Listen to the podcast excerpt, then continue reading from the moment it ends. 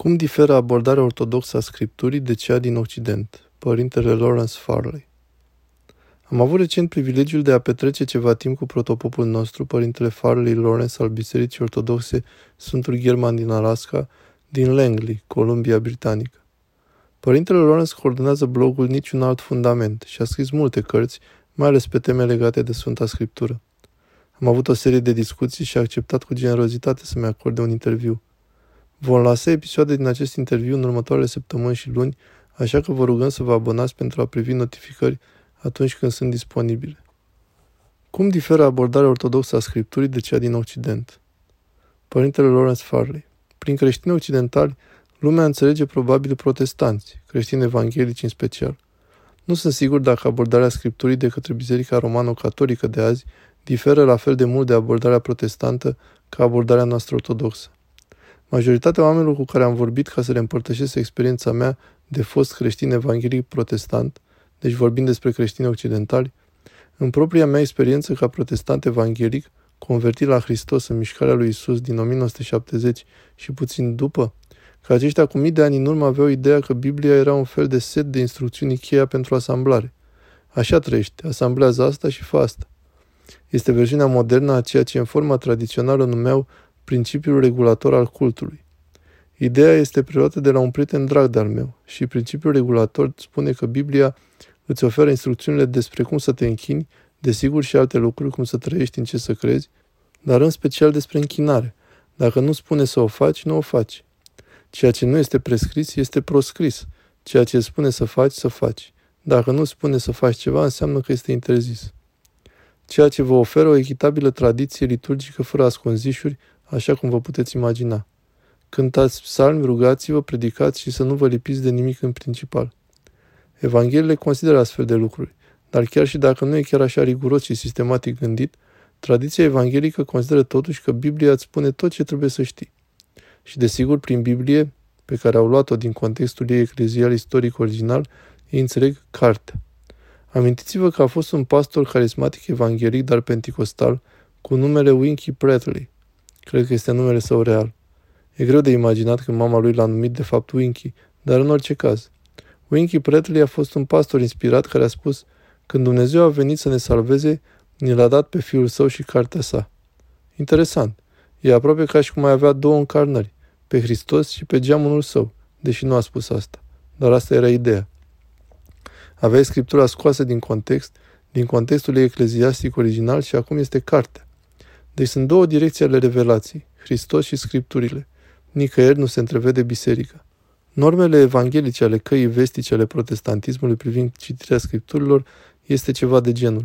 Citește scripturile ca și cum ar fi, mai mult sau mai puțin, căzute din cer.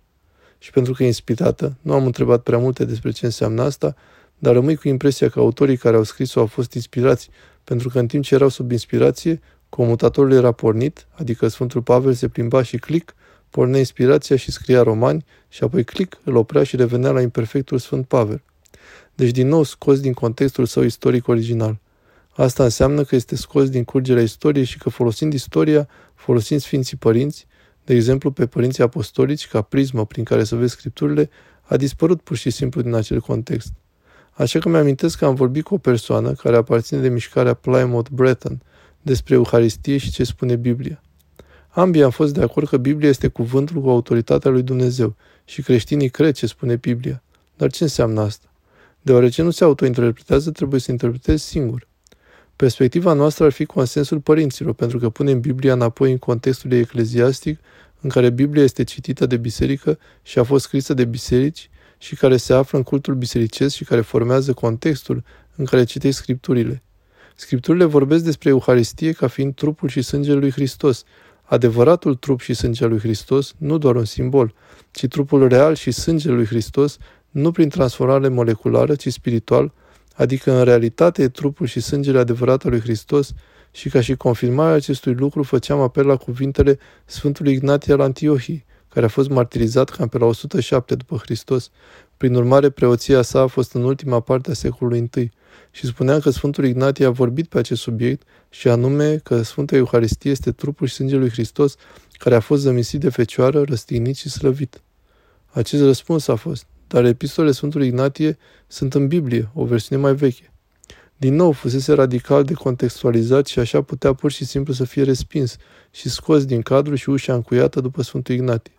Asta ar însemna să continui să interpretezi Biblia așa cum îți place, ca John Darby și Plymouth Breton, lucruri de genul ăsta. Din punctul meu de vedere, nu este că epistolele Sfântului Ignatie erau în Biblie, ci ideea mea este că epistolele Sfântului Ignatie au fost scrise în fluxul istoriei în care a fost scrisă Biblia. De Sfântul Ignatie ar fi primit această doctrină de undeva. Apostolii au mers în toată lumea, propovăduind învățăturile ale bisericii, despre Hristos, despre mântuire, despre dreptate, despre păcat, despre Euharistie, cum se face, ce însemna, cât de des se face. Și această învățătură ar fi fost primită de către biserică și reflectată în slujirea Sfântului Ignatie. Nu i-a venit această idee de unul singur sau s-o fi vizat după ce a citit Biblia, după ce nu a băut suficientă cafea sau ceva de genul. I-a venit această idee de undeva și anume de la apostoli, ca parte a tradiției apostolice, așa cum spun ortodoxi. Apostolii nu numai că au transmis această tradiție oral, de unde a luat-o și Sfântul Ignatie, dar au și scris lucruri precum Corinteni 1.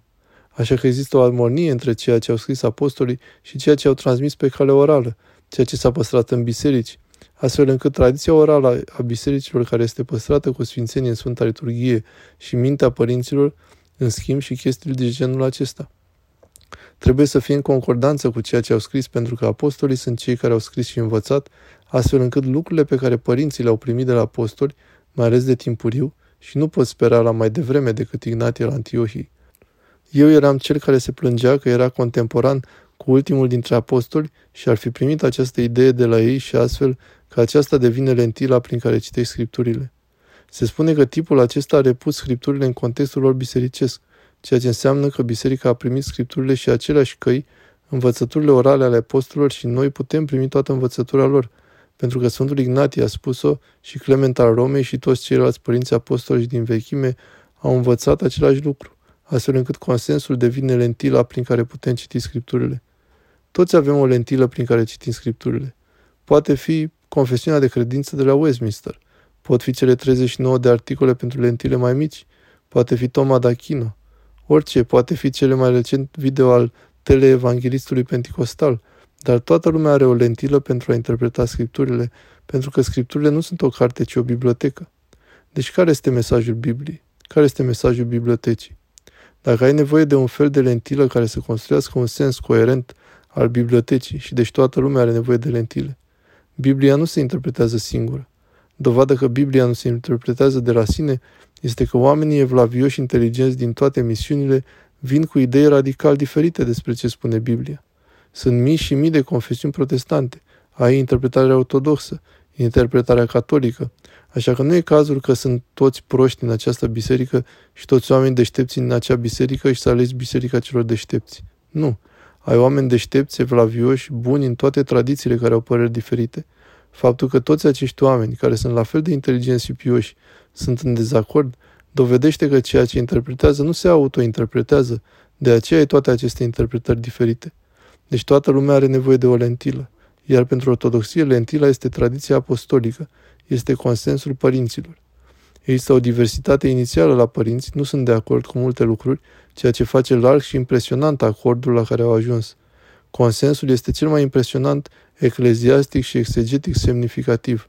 Asta devine lentila prin care putem citi scripturile, astfel încât atunci când Sfântul Pavel vorbește despre Euharistie și spune că pâinea pe care o frângem nu este doar simbolică, ci este o împărtășire cu trupul lui Hristos, și paharul pe care îl binecuvântăm nu este doar simbolic, ci este împărtășire cu sângele lui Hristos, îți poți spune ce înseamnă asta. Când ai toți părinții din diverse medii care spun înseamnă că Euharistia este sângele lui Hristos, nu doar simbolic sau emblematic, ci chiar sângele lui Hristos, atunci știi că spun adevărul, pentru că asta spune și Sfântul Pavel. Aceasta este lentila prin care noi o experimentăm. Așa că ai sugera că aceasta ar fi principala diferență între lectura evanghelică a scripturilor și citirea ortodoxă a acestora. În evanghelism nu există o lentilă unificată consistentă. Au acceptat ideea că Biblia se interpretează de la sine și că orice individ cu gândire limpede poate deschide Biblia și să o înțeleagă. Așa că îi spun că nu avem nevoie de o lentilă și că fiecare om devine propria lentilă. Nu ai nevoie să spună papa ce înseamnă. Fiecare bărbat devine efectiv propriul său papă, dacă pot spune așa. Și de aceea aș vorbi despre haosul confesional în protestantism, toate diferitele confesiuni venind fiecare cu diferite interpretări, pentru că nu există o autoritate standard. În Biserica Romano-Catolică avem magisteriul ca autoritate care să vă spună ce este credința și ce înseamnă scripturile. Ortodoxii au tradiția apostolică, consensul părinților. Aceasta este principala diferență. Noi avem o lentilă ecleziastică pentru a citi scripturile și toți ceilalți, cum este protestantismul evanghelic, au o lentilă individualistă. Fiecare bărbat face ce este corect în ochii lui. Ce frază! Aș sugera că aceasta este probabil diferența principală. Sper că v-a plăcut acest episod, interviul pe care l-am luat părintelui Lawrence Farley.